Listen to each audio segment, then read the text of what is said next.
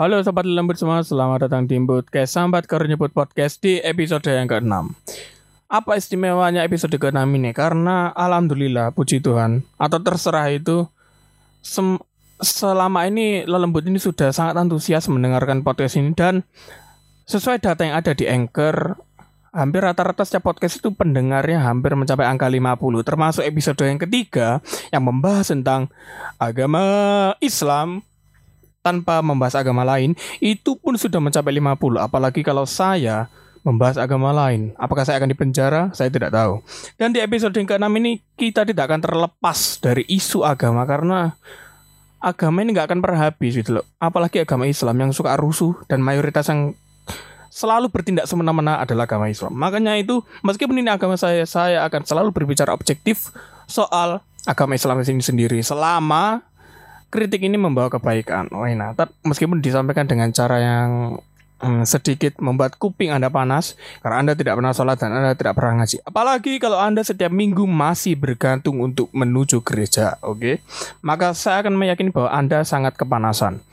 Dan di episode yang ke-6 ini uh, karena ada banyak masukan dari lelembut semua yang DM bahas HRS dong, Habib Rizik. Nah, yang datang ke Indonesia langsung bikin heboh seluruh warga Indonesia apalagi umat Islam itu sendiri.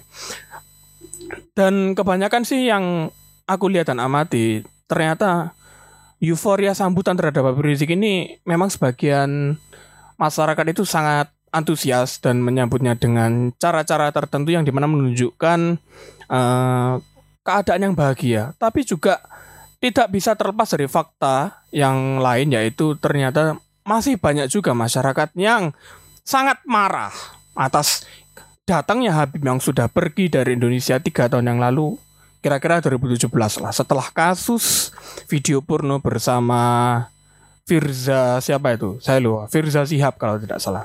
Nah untuk menanggapi peristiwa ini karena sangat banyak sekali pendapat-pendapat yang error di luar sana yang di mana uh, teorinya tidak jelas dan mungkin ilmunya sangat masih kurang dan saya mengakui juga kurang. Maka dari itu saya tidak bisa membahas topik ini sendirian. Saya akan menghubungi teman saya yang juga ada di episode 3 yaitu seorang mahasiswa pengangguran yang tidak jadi untuk berangkat ke Sudan. Tapi Anda jangan pernah remehkan ilmunya karena dia sebenarnya sudah jadi mahasiswa, tapi ternyata dibohongi oleh demo birokrasi dan keadaan pendidikan di Indonesia itu sendiri. Dan mari kita panggilkan tamu kita untuk memberikan uh, mungkin masukan-masukan yang sangat memanaskan telinga kita semua. Halo Mbah Niko, Assalamualaikum. Halo. Halo. Waalaikumsalam. Halo Mas Niko, maaf ya. Ya, maaf Mas Niko mengganggu waktu tidurnya karena buat lembut semua kita hari ini rekaman jam berapa ini Mas? Jam Jam berapa ini? Setengah dua belas ini. Setengah dua belas malam. Ketika lembut ini semua tidur, kita malah rekaman loh kan. Kurang hebat apa kita mas? Nah, ini memang karena saat-saat ini itu saat-saat yang sangat syahdu saya kira ya untuk berpikir. Iya mas. Kalau siang itu. Menurut saya sih. Iya mas. Kalau saya biasa sebagai makhluk nokturnal ya. Oh iya. Kalau anu sih mas. Kalau menurutku sih mas. Lapo kok aku ki luwih sen, seneng nek ngomong-ngomongan iku bengi. Lebih suka ngomong-ngomong itu malam soalnya kalau siang hari mata saya ini tidak kuat melihat pengemis yang lewat-lewat mundar mandir di pinggir jalan. Saya tidak kuat. Karena apa ya? Kayak ada gelombang, anak gelombangnya di dewi loh mas. Ada gelombangnya sendiri-sendiri loh mas. Kayak pengamen datang tak, tak kasih. Terus nanti kayak agak sore, agak siangan nono orang habis jual koran, koran nggak laku ngemis. Oke lah, ada usaha. Tapi nek wis mulai masuk ke sore-sore ku mulai ada ibu-ibu bawa bayi bawa anu aduh. Sudah mengemis. Berbohong. Dosanya dua kali lipat. Makanya saya itu kalau siang-siang itu nggak kuat mata saya itu. Kalau malam kan sepi nggak ada apa-apa. Mungkin ya kriminalitas lah kalau malam. Ya hitung itu kan jaga. oh, ya? iya hitung hitung hitung hitung jaga rumah dari maling mas. Asu pengemis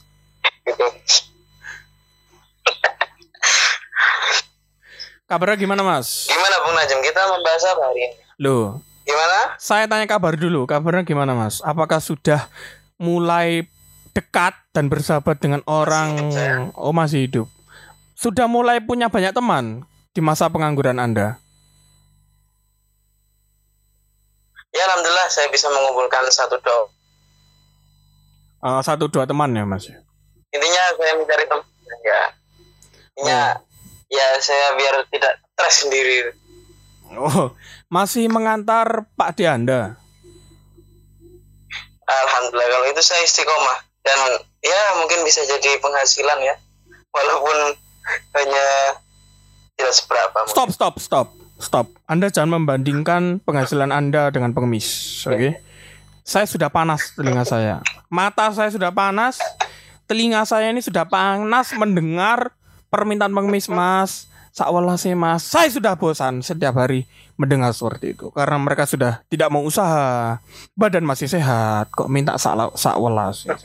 Saya nggak suka. Makanya itu karena mumpung ini hawanya masih saya juga masih sangat bersemangat dan Mas Niko ini juga pasti mempunyai banyak referensi akan tema kita hari ini, maka Mas Niko ini harus bersiap-siap ya untuk memiliki banyak musuh. kita harus bersiap-siap untuk untuk punya Oke, banyak musuh. Iya. Apalagi dari pasukan Real Madrid 212. Nah, itu kita harus waspada. Iya. itu biasa itu mas. Iya sudah. Punya musuh berarti menunjukkan kita itu ditanggapi orang gitu. Jadi saya bangga kalau punya musuh sebenarnya. Wow, wow, wow, wow. Tapi untung masih orang Islam ya Mas ya. Kalau sudah orang Kris itu Waduh, ah, jangan sebentar, tolong, tolong, tolong ya. ya kita terancam ya kalau sampai orang non Islam menyerang kita. Berarti kita terancam. Ya. Kita akan dituduh tidak toleransi, kita akan dituduh liberal, liberal, liberal. Ya, memang repot. Oke mas, Eh, akhir-akhir ini kan kita sering banget lihat lihat berita di internet tuh soal kedatangan seorang ulama besar yang hampir tiga tahun ini sudah tinggal di Arab untuk menjauhi dari kerumunan yang ada di Indonesia, yaitu beliau Habib Muhammad Rizik bin Syihab. Nah, awal kedatangannya beliau ini hampir disambut oleh ribuan jamaah yang terafiliasi dengan majelis pengajian dan majelis perjuangan yang didirikan oleh beliau sendiri dan itu membawa banyak opini di masyarakat yang di mana sebagian masyarakat itu juga banyak yang setuju, banyak yang menyambut dengan gembira dan sebagian besar juga banyak yang mengeluarkan kritik yang kritiknya itu sebenarnya nggak membangun, lebih ke hate speech, lebih ke soal kemarahan gitu loh mas. Nah menurut pandangan Mas Niko ini sebenarnya kenapa kok kedatangan Habib Rizik ini bisa menimbulkan gelombang apa ya, Mas? Gelombang chaos yang besar di masyarakat kita. Oke, jadi sebelum apa ya, saya mungkin kita harus menyepakati dulu ya, Mas Najum bahwa pendapat Bagaimana, Mas? peran epistem pendekatan yang saintifik Iya, jadi iya. tidak ingin memilih dua kubu Nah, jadi seperti itu. Jadi kita berusaha untuk menganalisis senetral mungkin. Nah, jadi jadi mengapa kok kemudian kedatangan Habib Rizik ini memberikan animus eh, sedemikian besar di masyarakat? Nah, ini kan memberikan tanda tanya. Kalau saya sih se ya agak mengamati kecil-kecilannya fenomena sosial ini. Itu sebenarnya ada faktor pendorong dan faktor penarik istilah sosial. Iya. ada pull fac- factor. Nah itu kan ya faktor pendorong adalah karena ya mungkin sebagian Sebagian apa, Mas? dan semuanya ya. Iya, iya. ya sebagian dari umat Islam di Indonesia ini ya begitu kecewa dengan pemerintah. Nah sehingga mereka untuk mengepalai atau memimpin eh, perjuangan aspirasi mereka seperti itu. Itu faktor apa istilahnya pendorong Oke. faktor penariknya adalah uh, faktor penariknya adalah ide-ide yang dibawakan oleh seorang uh, Habib Rizik Syihab ini. Oh, ide-ide yang dibawa seperti apa, Mas? ah oke. Ide-ide yang dibawa oleh Al, uh, Al Habib Imam besar uh, Habib Rizik Syihab ini ya. Nah, itu kan serasa seperti membawa angin segar di kalangan beberapa umat Islam. Sehingga kemudian secara teori ideologi mungkin kita agak bicara sosiologi sedikit ya Oke, secara oke. teori ideologi maka kan hegemoni pemikiran kita sehingga kemudian kedatangan Habib Rizik ini menjadikan masyarakat itu bergairah lagi sehingga kemudian mungkin entah seolah-olah atau sebenarnya beliau itu dicintai oleh banyak umat Islam atau sebagian umat Islam. Nah, apa faktor pendorongnya? Faktor pendorongnya adalah eh, kalau saya coba apa istilahnya ya, bisa kecil-kecilan ya. Itu faktor pendorongnya adalah kekecewaan mereka terhadap ya kubu yang berseberangan saat ini. Dalam tanda kutip ya pemerintah lah. Itu itu faktor pendorongnya. Rasa apa ya rasa sudah tidak ada harapan lagi terhadap pemerintah.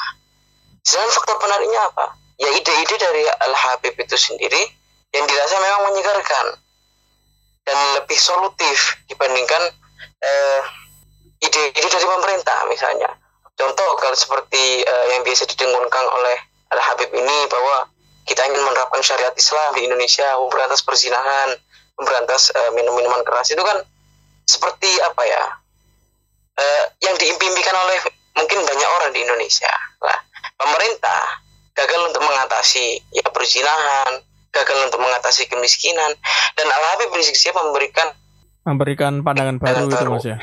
Masyarakat kita Indonesia. Sehingga apa? Ya orang-orang menjadi tertarik. Kenapa? Karena ya i- ide yang ditawarkan oleh pemerintah sudah tidak apa ya dirasa tidak relevan.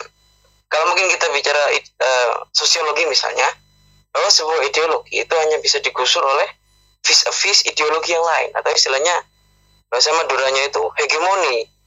Gitu kan ya kalau. Bahasa Madura. Su.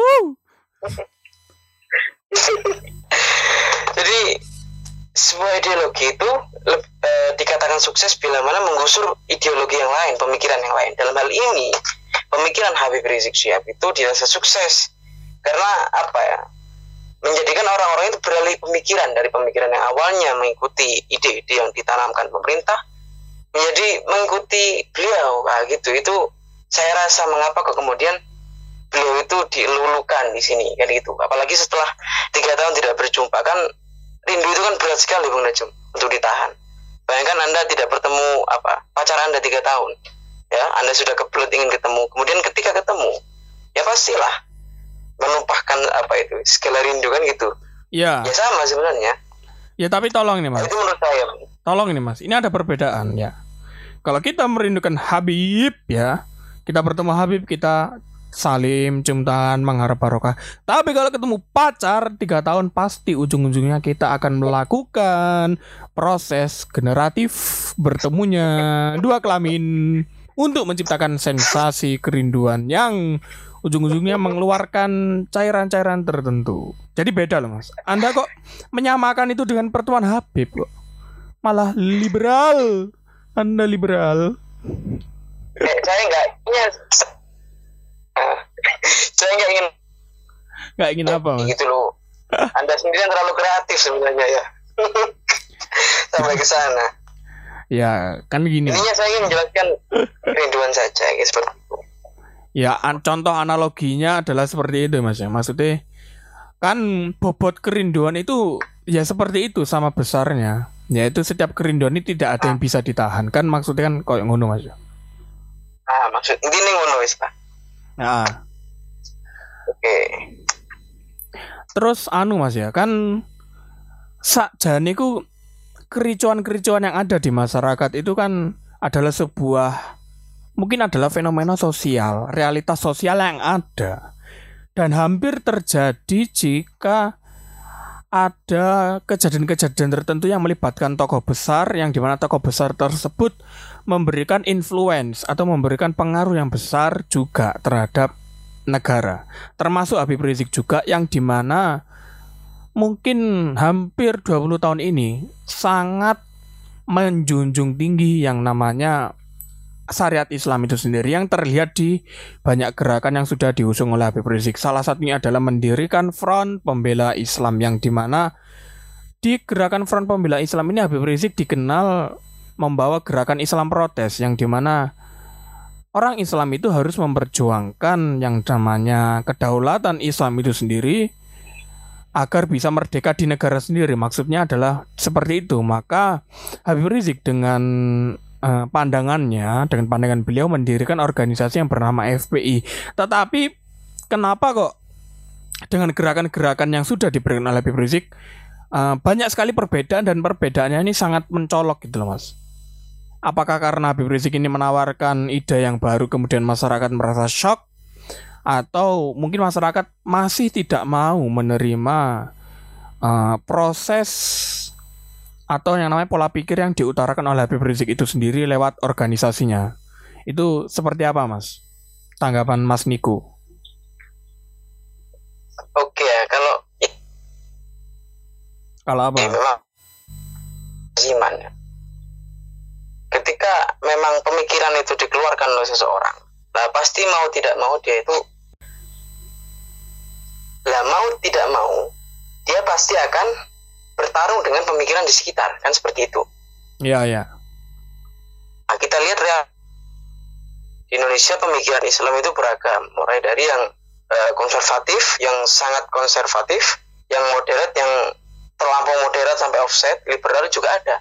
Sehingga apa? Pemikiran-pemikiran seperti yang dikeluarkan Habib Rizik, ya pastinya akan diprotes banyak orang, itu wajar. Nah, jangan kan Habib Rizik di NU sendiri saja sih pendapat itu banyak sekali sampai-sampai apa menuai kritikan tajam antara orang NU sendiri.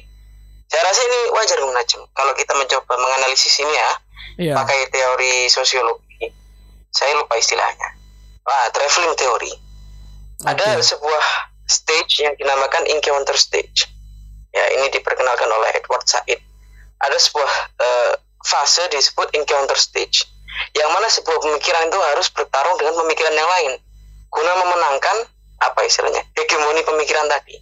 Jadi selama pemikiran itu masih apa ya imbang 50-50 dengan pemikiran yang lain maka ya ya wajar ada ada pergesekan. Bagaimana FPI pun bergesekan dengan NU, NU bergesekan dengan dengan ormas yang lain seperti itu mas ya? Ah sepertinya lebih mudahnya seperti itu istilahnya. Jadi mungkin yang lebih kita fokuskan sampai uh, mencuri perhatian banyak kalangan di Indonesia bahkan sampai trending topik nah, menurut saya pertanyaan yang patut yang patut diajukan gitu pergesekan itu wajar tetapi mengapa kok yang satu ini kok sampai kemudian menarik perhatian banyak orang kan gitu? Okay, nah, ada apa dengan dengan kejadian ini itu? Iya mas ya. kan sebenarnya yang sangat apa ya jadi perhatian kita sendiri bagaimana Islam kok kenapa baru-baru ini uh, hegemoni seorang keturunan nabi itu menjadi sebuah perdebatan yang sangat anu rakyat sekali. Padahal uh, kita ketahui bersama bahwa sesungguhnya soal menyoal keturunan nabi itu adalah sesuatu hal yang banyak atau masih sering dianggap sebagai sesuatu yang tabu atau sesuatu yang tidak bisa dibahas sembarangan. Tapi kenapa dengan datangnya Habib Rizik ini kok uh, batasan-batasan itu mulai tertabrak, mulai hilang, dan masyarakat mulai berani berbicara atas sesuatu bidang yang sebenarnya mereka kurang memahami hal tersebut. Apakah ini karena sebuah tekanan yang mengharuskan mereka untuk berbicara, meskipun mereka juga pasti mengetahui bahwa sebenarnya mereka sangat kurang untuk membicarakan hal ini, dan mereka berharap bahwa dengan banyaknya, dengan banyak kuantitas orang-orang yang berbicara, menekan topik tentang keturunan Nabi, maka gerakan ini akan berhasil. Kan a, a, pasti ada anggapan seperti itu.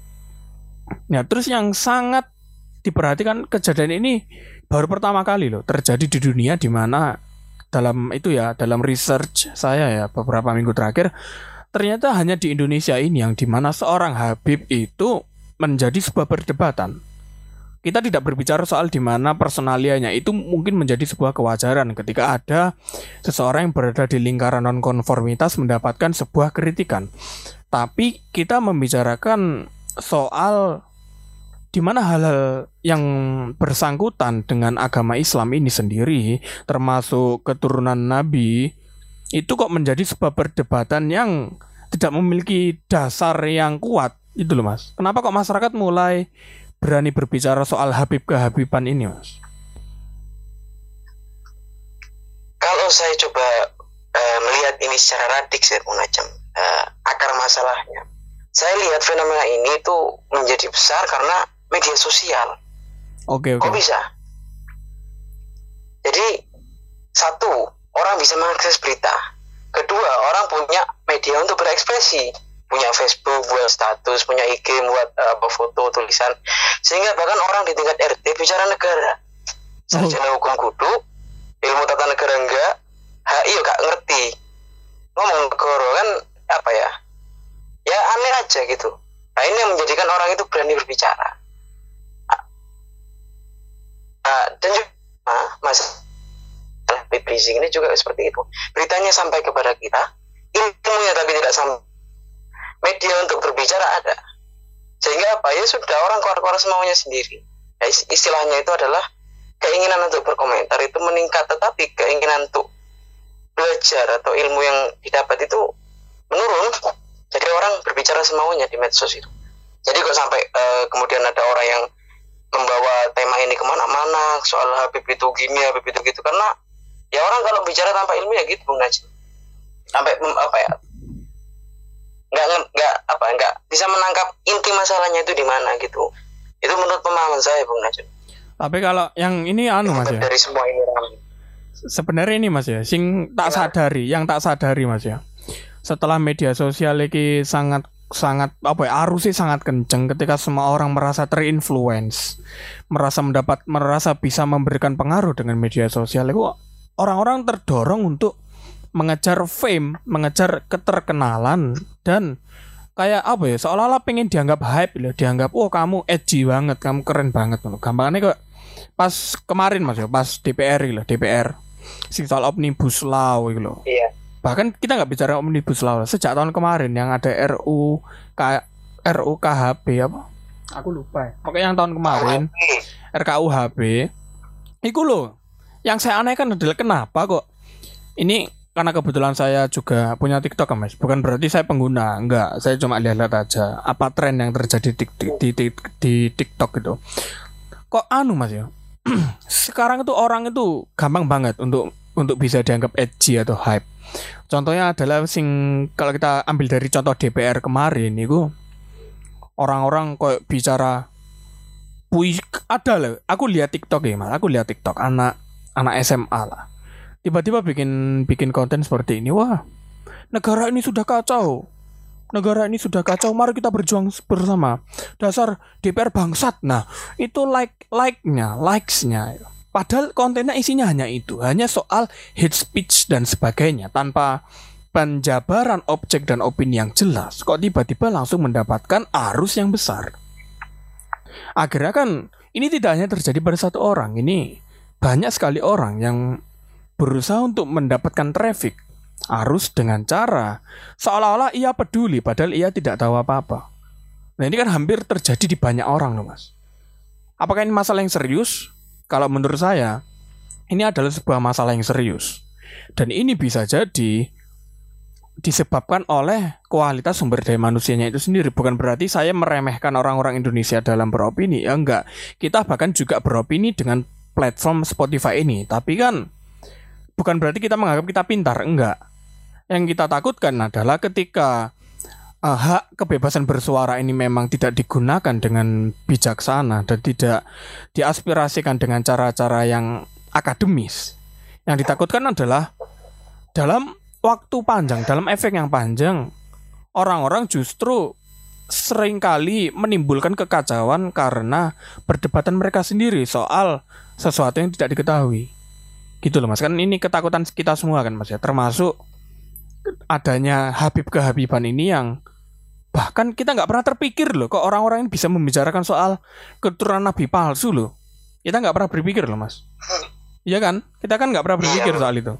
Bahkan kalau berbicara konstitusi pun, konstitusi pun sudah membuktikan secara legal, secara hukum di lembaga Arrobitoh, Arrobitoh itu mas, lembaga, lembaga pencatatan nasab yang didir, yang sekarang dikelola oleh Ustadz Alatas itu semua sanat kehabiban keturunan Nabi itu dicatat di sana. Oke kan mas, ini kan secara hukum pun, secara legal pun sudah ada. Dan ini pun sudah cukup untuk mematahkan bahwa apakah Habib Rizik ini keturunan palsu atau bukan kan ini sudah cukup mematahkan tapi kenapa topik soal keturunan Nabi yang palsu ini terus saja dibicarakan sehingga saya melihat itu lama-lama lama kelamaan polanya tidak terfokus ke sana. Menyebar.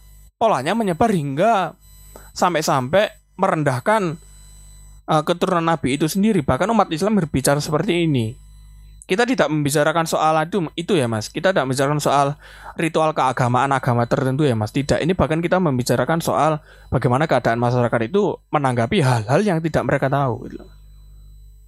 nah ini banyak pertanyaan sih mas yang DM ke aku. Sebenarnya yang harus kita lakukan yang tanggapan kita yang baik ya yang baik secara norma uh, terhadap semua orang bahkan kita tidak membicarakan keturunan nabi apa kita diperkenankan untuk yang namanya berargumen yang di mana di, di dalamnya itu terdapat speech yang tidak berdasar terhadap seseorang.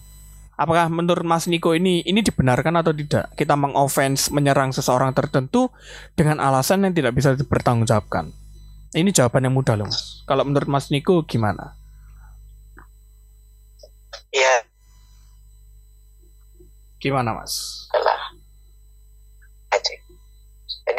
Saya juga sering melihat pertanyaan itu ya entah di medsos atau di apa namanya ya komentar-komentar orang pertanyaan teman itu e, gimana hukumnya kalau kita menghina zuriat nabi yang nah, misalnya e, perkelakuan menyimpang gitu atau nah, misalnya kalau zuriat nabi ini menurut saya bang Najam ini pertanyaan yang konyol kenapa Wong membenci itu sudah jelas-jelas dilarang. Kenapa kok masih bertanya membenci zuriat Nabi?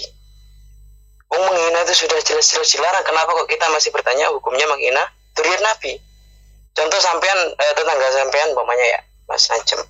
Eh, nyolong pelem misalnya. Terus sampean umbar aib-aibnya. Sampean dihina dia di hadapan orang. Kira-kira nggak ada nggak itu? Kan nggak ada kan? Jangan kan habib, tetangga sendiri gitu kan nggak ada.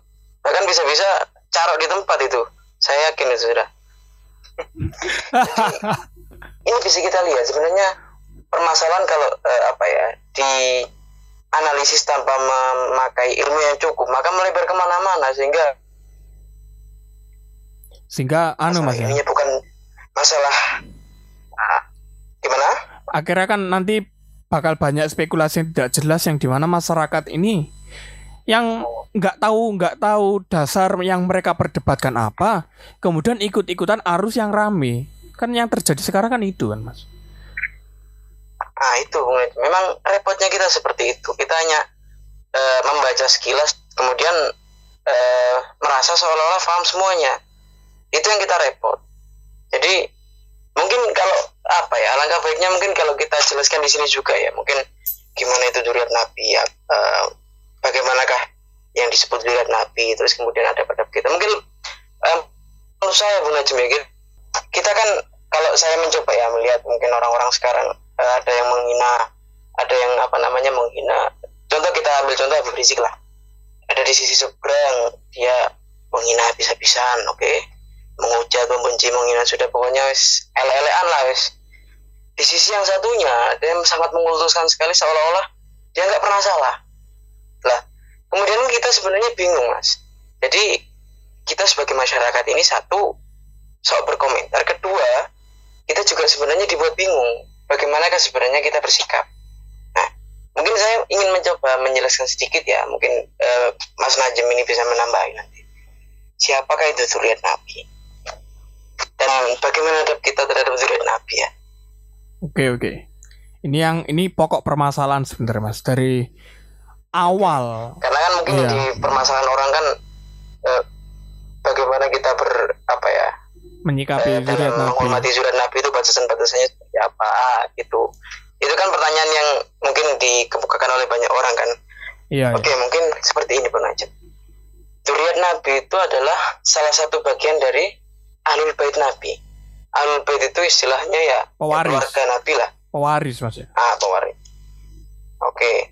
Kalau di dalam Al-Quran lafadz Ahlul Bait ini ya jelas eh, disebutkan dalam Al-Quran dan itu disebutkan dalam konteks memuliakan Ahlul Bait Nabi ya seperti mungkin sampean mayuridullah liyudhiba ankum rijsa ahlal bait wa yutahhirukum tathira. Jadi di sana Allah apa ya? Yutahhirukum tathira. Allah membersihkan, menyucikan engkau ahli bait tathira dengan sesuci-sucinya.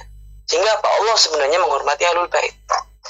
Lah pertanyaannya, siapa ahlul bait ini sebenarnya? Apakah hanya sebatas zuriat Nabi? Sehingga kemudian hanya sebatas zuriat Nabi yang harus kita hormati?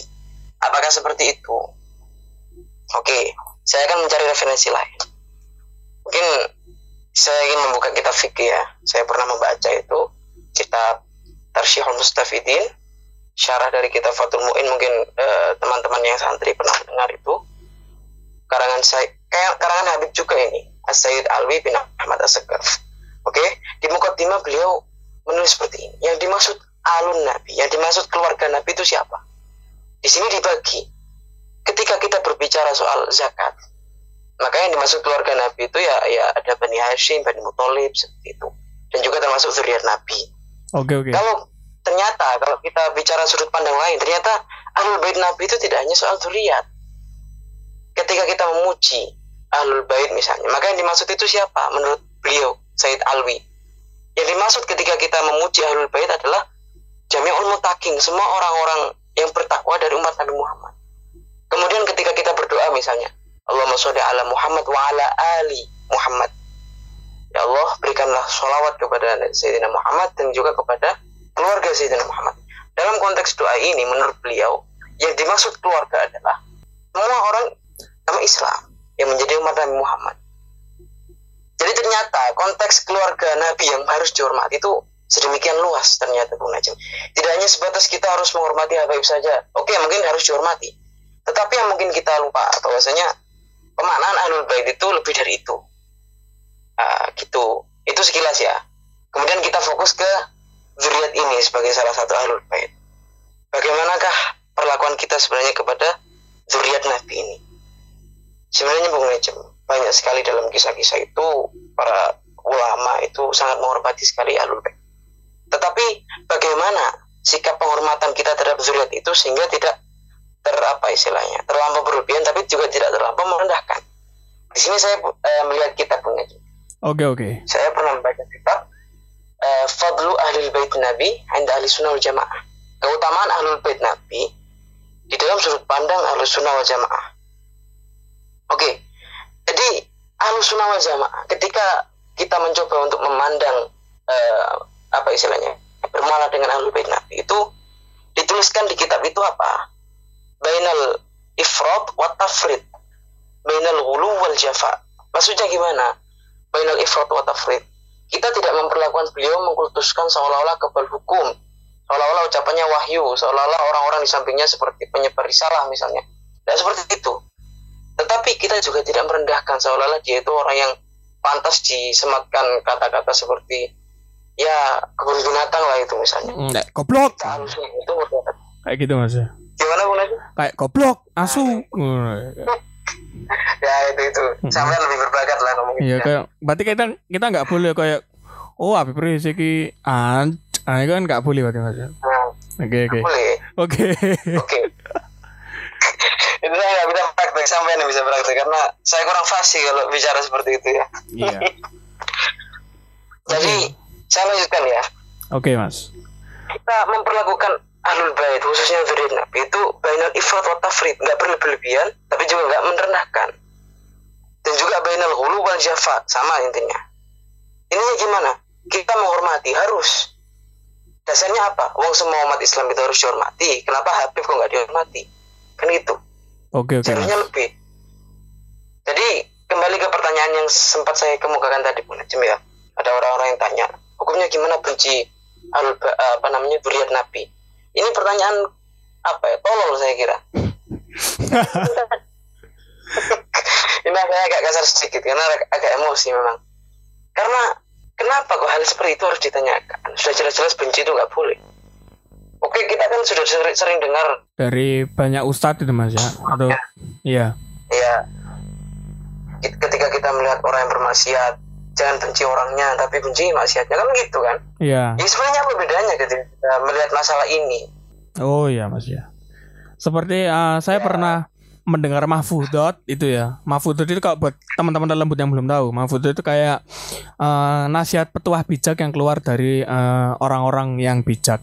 Itu pernah saya baca yaitu ungzur ungzur makola wala tangzur mankola. Dengarkan apa yang orang itu sampaikan tapi uh, jangan memfokuskan siapa orang itu kan. Sebenarnya kan ini juga bisa dikiaskan bahwa jangan pernah melihat siapa orangnya tapi lihatlah perilakunya.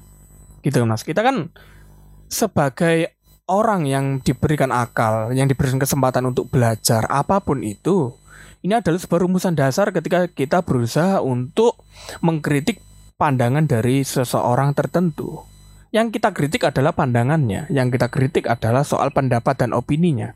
Bukan semerta-merta kita menghina seseorang tersebut dan kita dianggap menang, tidak, Mas. Kan seperti itu kan, Mas, sebenarnya kan apa kiasnya, ya. benar itu ya ya memang seperti itu saya sangat setuju sekali gitu jadi yang sebenarnya kita harus tanggap itu substansinya bukan masalah Masalah ya, personalnya, Mas ya. kadang-kadang apa Berarti yang kita Nah, ya masalah iya. personalnya itu pasti diangkat juga Oke, oke. itu memang seperti itu Hmm, Oke, oke. Kalau sebenarnya ya kalau saya boleh mencoba Najim sampean mungkin harus sholat saya yakin kalau yang ngomong seperti itu sampean dilirik pun enggak omongan itu Ya enggak. tetapi ketika yang ngomong misalnya ya ulama Habib atau apa walaupun sebenarnya omongannya ya sama tapi ya diperhatikan orang kenapa ya karena yang ngomong Habib itu memang kenyataan yang apa istilahnya yang sudah tidak bisa terelakkan Bung, Bung Najim itu Ya, bahkan itu uh, Eh, di anu Mas ya, saya tambah itu uh, literatur yang saya baca di teori komunikasi pun itu dijelaskan bahwa ternyata kapabilitas seseorang komunikator atau penyampai pesan itu juga mempengaruhi uh, kepercayaan seseorang untuk menerima pesan tersebut dan memberikan feedback. Itu sebenarnya adalah hukum alamnya seperti itu. Itu teorinya bahkan sudah ada. Jadi kan kita tidak bisa sebenarnya untuk mematahkan teori tersebut karena secara literasi pun sudah banyak membuktikan bahwa orang-orang memiliki kapabilitas tertentu di bidang tertentu yang ia bicarakan memiliki yang namanya privilege sen- tersendiri untuk pesannya bisa diterima dengan mudah oleh orang lain. Nah, kalau kita kiaskan terhadap kasus Habib ini secara detailnya itu kita harus bersikap seperti apa, Mas? Oke, jadi begini. Kalau saya sih dari sudut pandang saya sendiri sebagai orang-orang desa lah ya, orang-orang rakyat jelata. Kenapa? Atau kalau saya terlalu apa istilahnya Eh, keras gitu, Mas. berita-berita itu kan ah, keras sekali kita ah, ini Bung Najem. Mungkin salah satu yang ikut mengobarkan api keruwetan ini itu adalah orang yang sebenarnya ya harusnya nggak tahu tapi ternyata ingin tahu dan kemudian ingin memberitahu juga. Ini repot. Jadi contoh se- seperti saya sebenarnya ya orang yang di lapangan nggak tahu apa-apa, yang apa namanya kejadian aslinya nggak tahu seperti apa. Terus kemudian saya lihat berita, oh ternyata Habib ini begini, Habib itu begini. Kemudian saya mengomen, dek-dek-dek-dek gininya begitu. Semua orang kan berperilaku hampir seperti itu. Jadi ini yang mengobarkan apa istilahnya api keruwetan itu. Di samping memang ya ya memang pada mulanya sudah ruwet gitu. Sebenarnya kalau menurut pandangan saya Mas ya, ini yang menyebabkan ini kenapa kok Habib ini begitu influence, begitu booming uh, dan disematkan kepada Habib Rizik adalah soal realitas sosial itu sendiri yang pertama ya Mas. Soal realitas sosial itu sendiri yang dibentuk oleh media. Yang pertama karena media ini sendiri di dalam uh, ilmu sosiologi komunikasi itu dijelaskan bahwa media media massa ini sendiri memiliki peran yaitu membentuk yang namanya realitas sosial yang di mana semua kejadian yang ada di masyarakat itu dibentuk dan dibuatkan bentuk realitanya itu oleh media. Jadi media ini berperan besar dalam merekonstruksi kejadian yang terjadi secara aktual dan faktual di lapangan. Kan seperti ini ya, Mas. Itu itu penyebab pertama ya. Kenapa kok Iya. kenapa kok soal Habib perhabiban ini menjadi sebuah perdebatan panjang di kalangan masyarakat.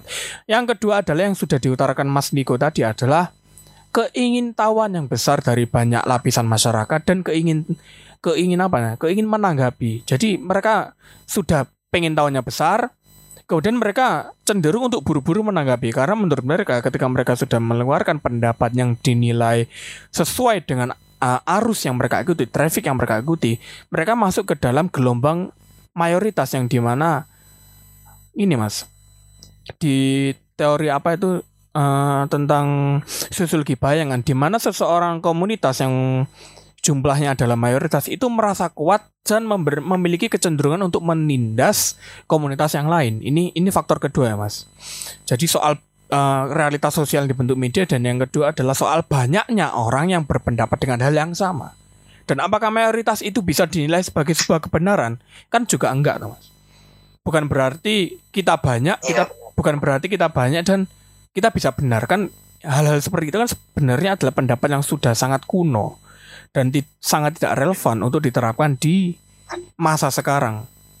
Nah ini kita dari tadi kita berbicara uh, bagaimana seorang warga negara atau masyarakat harus menanggapi hal-hal seperti ini. Bahkan ini tidak melulu soal Habib kehabiban loh mas. Ini soal bagaimana kita akan menanggapi kejadian yang akan datang kan sebenarnya kan itu kan mas masalah kita selama ini kenapa kok ya. kejadian ini bisa dibahas booming bisa trending gini terus ternyata isi trendingnya tuh rata-rata kacau gitu kan selama ini kan yang kita hadapi adalah kejadian yang seperti ini gitu loh mas nah ini kalau karena ini saya itu kemarin iseng-iseng kan buka Twitter uh, dua minggu yang lalu lah. Buka Twitter ternyata yang trending ini kita masuk ke dalam topik berikutnya ya mas ya. Soal legalitas ketur soal anu mas ya, legalitas keturunan nabi.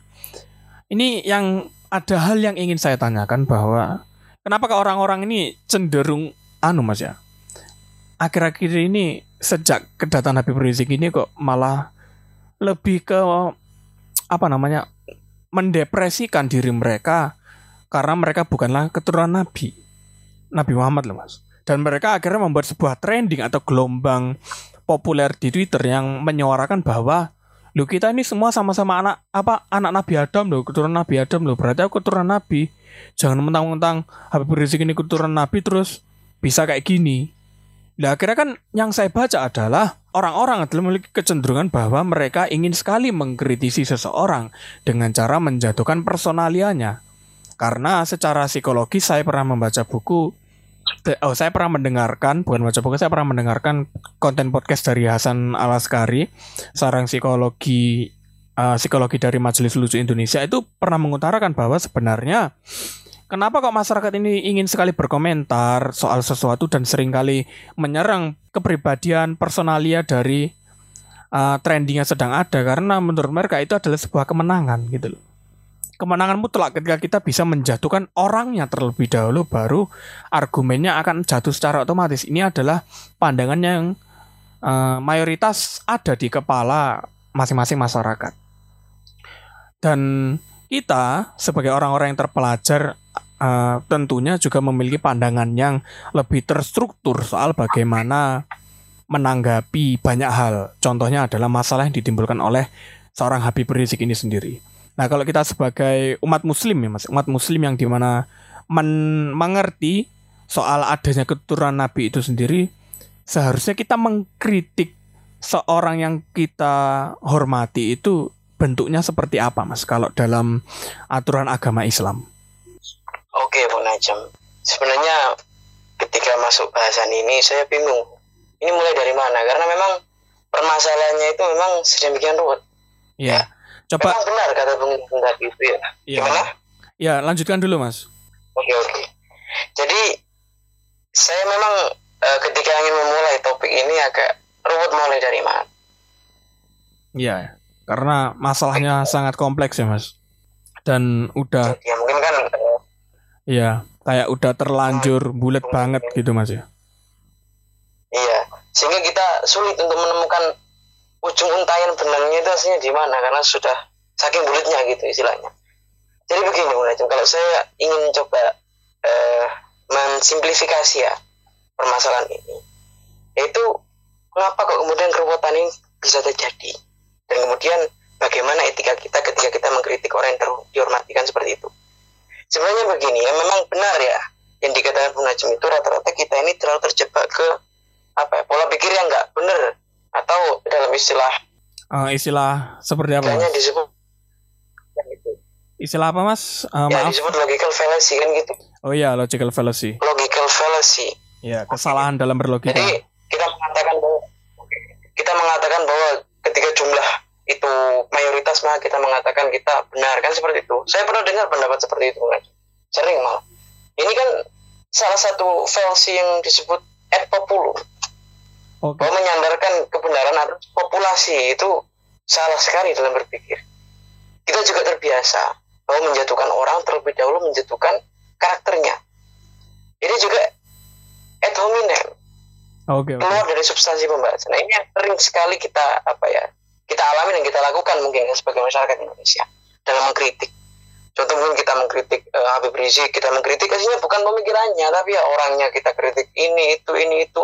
Sehingga kemudian menjalar ke mana-mana Habib nggak mesti seorang ya Habib si Anu.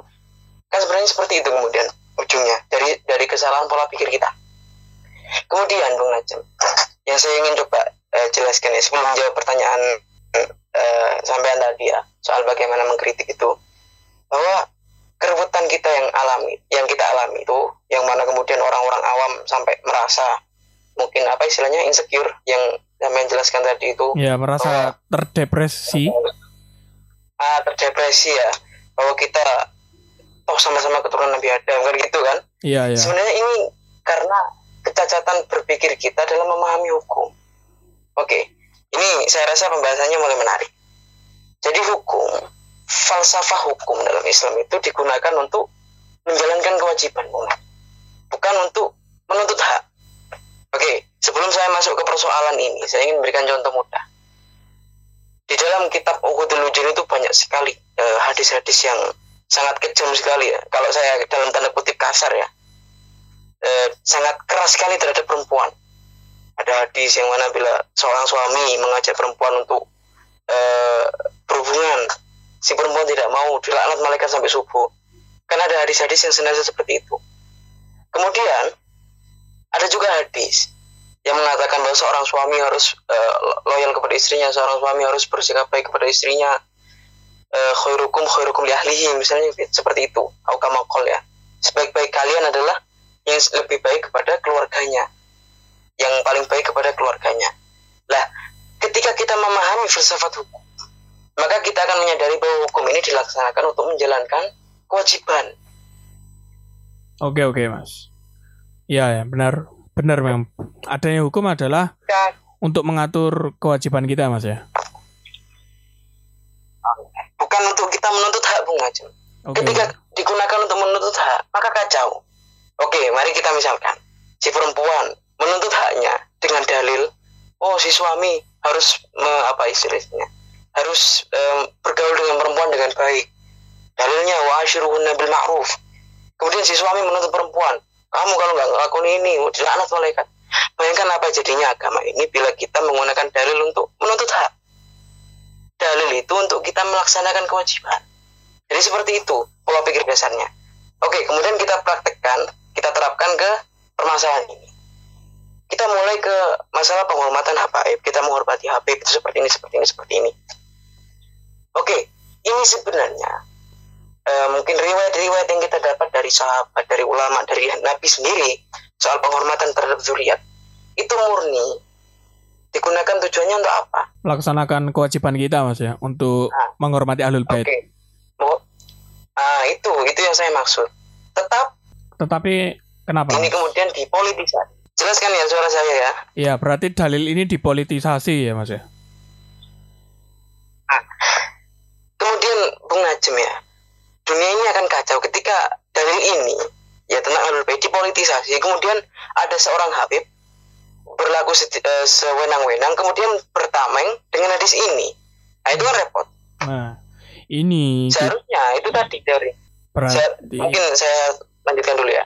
oke oke Jadi ini menurut saya yang jadi ujung pangkalnya. Seharusnya mungkin boleh kita contoh kisah Abdullah bin Abbas ya. Abdullah bin Abbas ini eh seorang sahabat Sumpah. nabi ya Iya, jadi termasuk alul bait yang paling dekat. Nah, sahabat Nabi, sebuah Rasulullah mufasir. Oke, lihat bagaimana beliau ini memperlakukan hukum sebagaimana mestinya ada sebuah riwayat yang, yang menunjukkan bagaimana sebuah hukum itu dipakai sebagaimana mestinya ketika ada seorang sahabat uh, memiliki hewan tunggangan ya kemudian uh, bertemu dengan Abdullah bin Abbas sedang berjalan beliau alul bait Nabi seorang sahabat ini beliau alim juga turun dari hewan tunggangannya mempersilahkan apa mempersilahkan alul bait eh, siapa itu namanya Abdullah bin Abbas itu nah oh untuk naik gitu mas ya untuk, lupa ya kalau nggak salah naik ke ya. tunggangannya mas ya kemudian yang terjadi iya naik ke tunggangannya dengan tujuan apa? Menghormati ahlul bait Nabi. Kita lihat ini. Bahkan para orang alim pun menghormati ahlul bait Nabi. Tetapi apa yang dilakukan oleh Ibnu Abbas? Beliau malah memegangi tali kekang untanya. Beliau yang menuntun unta itu. Dan sahabat itu suruh naik. Ibnu Abbas berkata bagaimana? Beginilah cara kami diperintahkan untuk menghormati para ulama dari umat Nabi Muhammad. Nah, kita lihat bagaimana sebuah hukum itu diterapkan sebagaimana mestinya. Bahwasanya penghormatan terhadap Bapak Ibu itu dilakukan oleh orang awam dan penghormatan terhadap umat Nabi Muhammad dilakukan oleh uh, apa namanya habaib. Maka bila mana hukum dipakai seperti ini maka tidak ada istilah kerusuhan-kerusuhan sekarang ini Bung Najam oh anu mas ya. Misalnya ini mas ya. Coba saya potong coba saya potong mas ya. Berarti seumpama kisah tadi riwayat tadi kita balik objeknya kita balik silogismenya andaikan tadi Ibnu Abbas itu tadi uh, berjalan dengan untanya. Terus kemudian ada sahabat itu lewat. Langsung Ibnu Abbas bilang, "Hei, turun kamu. Saya ini Habib. Saya ini keturunan Nabi loh. Kamu menantang saya, kamu tidak hormat pada Nabi Muhammad." Kemudian orang sahabat ulama tadi ini bilang, "Hei, kamu keturunan Nabi, jangan semena-mena. Kamu juga harus menghormati umat Islam dan saya juga umat Islam." Kemudian mereka berdua berpedang pedang pedang pedang akhirnya mati dua-duanya. Nah, ini kan kurang lebih seperti itu kan mas kalau kalau memang penerapannya salah kan. Terus. Sekali contohnya iya mas. Iya lanjut lanjut. Iya. Lanjutkan mas tadi mas. Kalau diterapkan ke Habib Rizik seperti apa mas? Ya sebenarnya dari sini Bung ya. Dari contoh yang sampai kasih tahu tadi itu sudah kita sudah bisa mulai memahami bagaimana sebenarnya yang terjadi sekarang ini. Itu ya ya seperti yang sampai contohkan tadi. Jadi semua orang berebut menuntut hak. Pertanyaannya sampai kapan ini selesai? Kan seperti itu. Oke mas ini pertanyaan paling hmm. penting. Kapan ini bisa selesai? Oke. Kapan ini bila bisa selesai? Ya bila mana kita saling mengerti satu sama lain. Itu saya kira yang paling penting. Jadi apa ya istilahnya? Eh, seni untuk memahami itu sangat langka di di zaman sekarang ini jadi orang itu ingin menanya sendiri. Jadi kalau ini kan tadi saya sudah melihat eh, sudut pandang yang agak-agak positif ke Habib Rizik ya. Sekarang saya coba mengambil pendekatan yang kritik. Oke okay, oke. Okay. jadi misalnya langsung sebut merek ya. Yeah. Habib Rizik Al Habib Rizik. Bersikukuh bahwasanya beliau melakukan hal yang benar. Kemudian gak mau melihat pandangan-pandangan lain. Kemudian uh, ya mengucapkan berkata-kata yang mungkin ya dianggap orang-orang itu kasar atau apa yang nggak cocok dikatakan di tempat umum lah. Kemudian ketika ada orang mengkritik, kemudian uh, pertameng jangan kriminalisasi ulama, jangan hmm. kriminalisasi. Oh iya mas ya ya. Seperti yang saya seperti yang Iya mas ya. Oh. Seperti yang tadi dicontohkan tadi kan mas ya. Orang awam berkata juga. Iya ya. Jangan.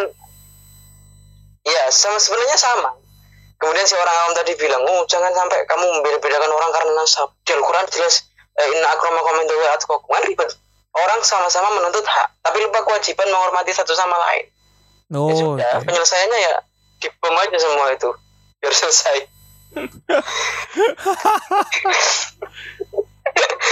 Jadi yang harus ditekankan ya saling mengerti satu sama lain. Makanya seni memahami itu saya rasa sangat langka. Kenapa orang mau menangnya sendiri? si golongan ini ingin menanya sendiri pertama kepada dalil yang menguntungkan diri kelompok yang lain mem, uh, apa namanya? Oh berarti menanya anu mas ya? Dalil yang memenangkan dirinya permasalahan orang hari ini adalah karena yang pertama ter yang pertama gini mungkin di zaman sekarang ini orang belajar agama sangat mudah sekali. Yang pertama adalah itu. Karena ini konteksnya adalah uh, kita podcast ini kita membicarakan soal bagaimana etika kita dalam beragama ya, dalam menghormati orang yang di mana orang tersebut itu juga mewakili status tertentu dalam agama yaitu seorang ulama. Berarti kan pada dasarnya adalah kita ini dalam beragama pun kita tidak berbicara dalam masyarakat ya, bahkan dalam beragama pun, dalam bermasyarakat agama pun seni untuk saling memahami itu harus ada dan dipergunakan. Jangan mentang-mentang kita baru tahu sesuatu, kita terlalu semangat, akhirnya kita kan salah tangkap gitu mas sebenarnya. Karena saking mudahnya belajar agama pada hari ini adalah orang-orang itu cenderung salah tangkap, salah tafsir sehingga seolah-olah oh ini dalil yang cocok untuk saya, dalil yang menurut saya benar dan ini berpihak kepada saya. Akhirnya dipergunakan untuk mengapa namanya menuntut kebenaran, menuntut kebenaran yang sifatnya itu sangat subjektif sekali. Dan ini juga kita tidak mengapa ya, tidak menyudutkan orang awam, tidak bahkan termasuk Habib Rizik ini sendiri, maaf ya. Seharusnya tidak tidak apa ya, tidak seyogianya untuk bersikap seperti itu. Karena yang pertama, kami semua meyakini bahwa Rizik ini orang yang sangat cerdas, orang yang sangat pintar. Iya kan? Ini tidak bisa kita ragukan. Iya, iya. Beliau sangat pintar dan memiliki uh, kapasitas keilmuan yang tidak bisa diragukan, diragukan lagi sebagai seorang ulama. Tapi seyogianya adalah Habib Rizik ini juga selain menyuarakan gerakan yang sangat revolusioner dalam menyuarakan perjuangan Islam, Habib Rizik ini seharusnya juga mengetahui bagaimana kondisi masyarakat di Indonesia dalam memahami gerakannya beliau. Kan sebenarnya kan akhir-akhir ini kan masyarakat ini sangat apa ya sangat tidak bisa memahami masyarakat tidak tidak memahami karena uh, kapasitasnya tidak bisa distandarisasi dengan kapasitas seorang Habib Rizik dan Habib Rizik sendiri juga kurang memahami bagaimana masyarakat mencerna gerakan yang diutarakan oleh Habib Rizik. Akhirnya kan terjadi seperti ini dan akhirnya perang ideologi, perang pendapat ini berujung pada penuntutan hak masing-masing. Karena yang saya baca adalah ketika satu golongan ini mampu menuntut haknya dan mendapatkan haknya, maka otomatis golongan yang tertuntut haknya ini kalah. Kan yang terjadi akhir-akhir ini seperti itu. Karena kurangnya rasa memahami. Iya. Kurangnya rasa toleransi dan ingin menang sendiri, ingin benar sendiri. Ini yang jadi masalah kita. Bahkan dalam beragama pun, khususnya agama Islam itu sendiri juga mengalami hal seperti ini. Kan seperti itu kan mas ya?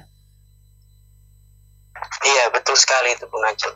Memang ya saya rasa ini ya kunci ya. Kalau mungkin kan saya katakan di awal tadi permasalahan begitu bulat. Cuma inti dari masalah kita yaitu tadi kurangnya seni memahami. Sehingga ya kalau kita permasalahan-permasalahan lain misalnya bahkan digeger di tingkat RT pun ya jangan sampai jangan bicara soal rusuh di tingkat nasional rusuh di tingkat RT pun itu biasanya di awal dari saling tidak memahami, tidak mau memahami, inginnya difahami. Nah, ini kan ciri-ciri orang Indonesia kan? Ciri-ciri orang plus 62 kan seperti itu. Tidak mau memahami tapi ingin difahami. Repotnya ketika beragama kita juga seperti itu. Wah, itu sehingga kemudian salah mempraktekkan dalil. Uh, kemudian mempolitisasi dalil itu Oh akhirnya uh, penggunaan dalil ini akhirnya disalahgunakan mas ya? Iya seperti itu. Oke oke. Ini ini sudut pandang yang saya pakai seperti itu.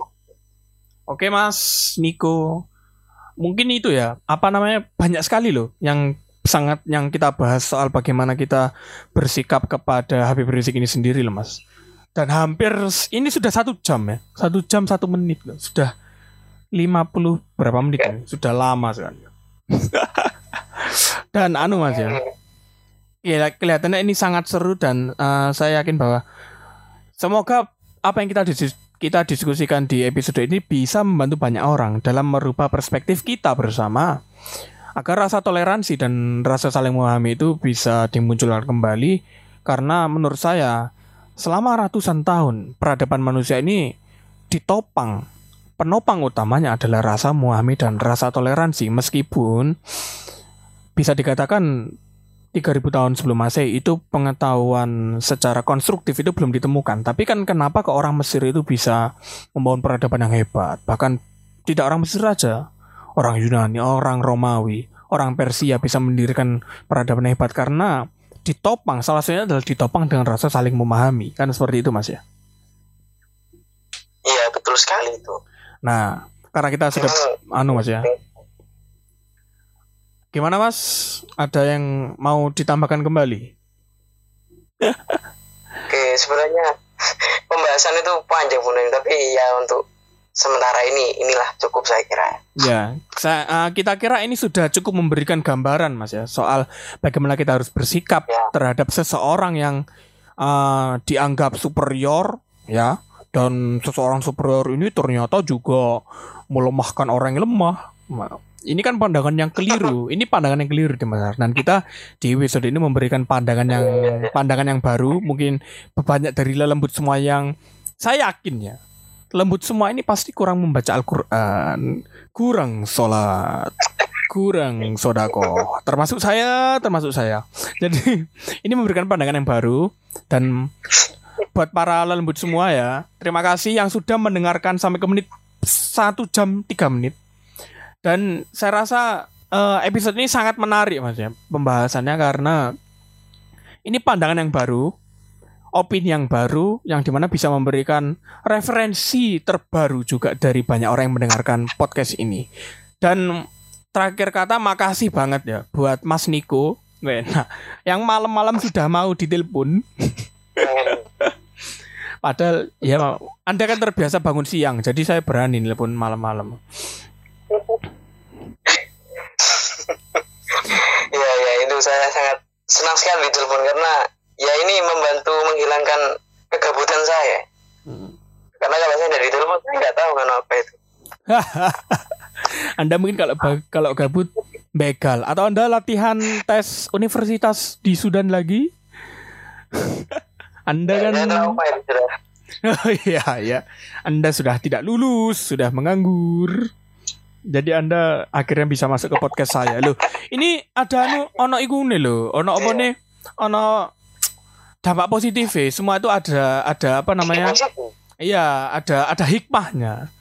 Kalau memang coba Anda bayangkan Anda lulus ya, lulus masuk ke Sudan, Anda kedinginan di sana, makan susah, minum air susah, semua mahal. Akhirnya kan Anda mungkin akan syahid di sana. Dan ini sudah ini sudah kehendak mungkin ini sudah kehendak Gusti Allah ya. Kalau bagi pendapatnya orang religius ini sudah kehendaknya Gusti Allah. Anda masuk ke dalam konten saya dan menjawab jawaban pertanyaan dari para lembut yang kurang pengetahuan ini. Jadi seharusnya Anda bersyukur loh punya panggung sama saya. Loh. Kan, saya menjadi bersyukur sekarang ya Iya. dengar omongan sampai barusan ini. Loh iya kan, bersyukur Anda. Oh ya, ada pesan-pesan terakhir dari Mas Niko buat para pendengar. Gimana Mas? Pesan terakhir. Oke intinya ya satu. Apa Mas? Kok di kok lama? Ini oke Oke. kuncinya ya dari pola pikir kita pola pikir kita gimana Eh, lebih mudahnya kita maksud itu ya berani apa ya jangan sampai kita berbicara sebelum membaca intinya itu Oke, oke. intinya coba baca baru bicara jangan sebaliknya intinya itu Oke, ini anu ya, kena banget loh maksudnya. Ini buat orang-orang yang tidak pernah membaca. Tapi Anda sering main Mobile Legend, sering main game, tapi Anda tetap noob, lebih baik Anda membaca. Daripada Anda gabut dan Anda melakukan gerakan onani, lebih baik Anda membaca. Itu lebih berguna. loh. Itu itu lebih berguna daripada ada onani, lihat video porno atau Anda sedang mungkin sedang membegal atau Anda senang bertarung, lebih baik Anda membaca. Meskipun cuma satu halaman Anda tidak kuat, Anda tertidur, itu lebih baik. Karena ya ini, suara-suara kekacauan ini dari Anda. Semua. Makanya itu, membaca ini jadi ya betul sekali itu membaca ini jadi kebutuhan yang wajib. Oke Mas Niko, terima kasih sudah berpartisipasi di episode ke-6 kalau nggak salah ke-6. Weh, nah, sudah berpartisipasi aktif dan memberikan pandangan yang baru. Dan semoga buat semua lelembut ya, pesan semua lelembut, jangan lupa kalian bisa follow Instagram kami di @bootcast m b u t c a s t. Kalian bisa langsung DM ke sana tema apa yang harus kita bahas berikutnya. Dan jangan lupa untuk selalu share podcast ini ke teman-teman kalian yang di mana khususnya jika teman-teman kalian ada yang anggota Real Madrid 212 ini wajib mendengarkan podcast ini. Biar tidak biar tidak membuat kekacauan dan membakar ban oke? Oke, terima kasih. Saya dan Mas Niko pamit lebih dulu dan Anda jangan lupa untuk selalu melakukan kegiatan, jangan menganggur dan jangan menjadi beban negara. Oke, selamat tinggal dan semoga kalian sehat semua. Kita sign out.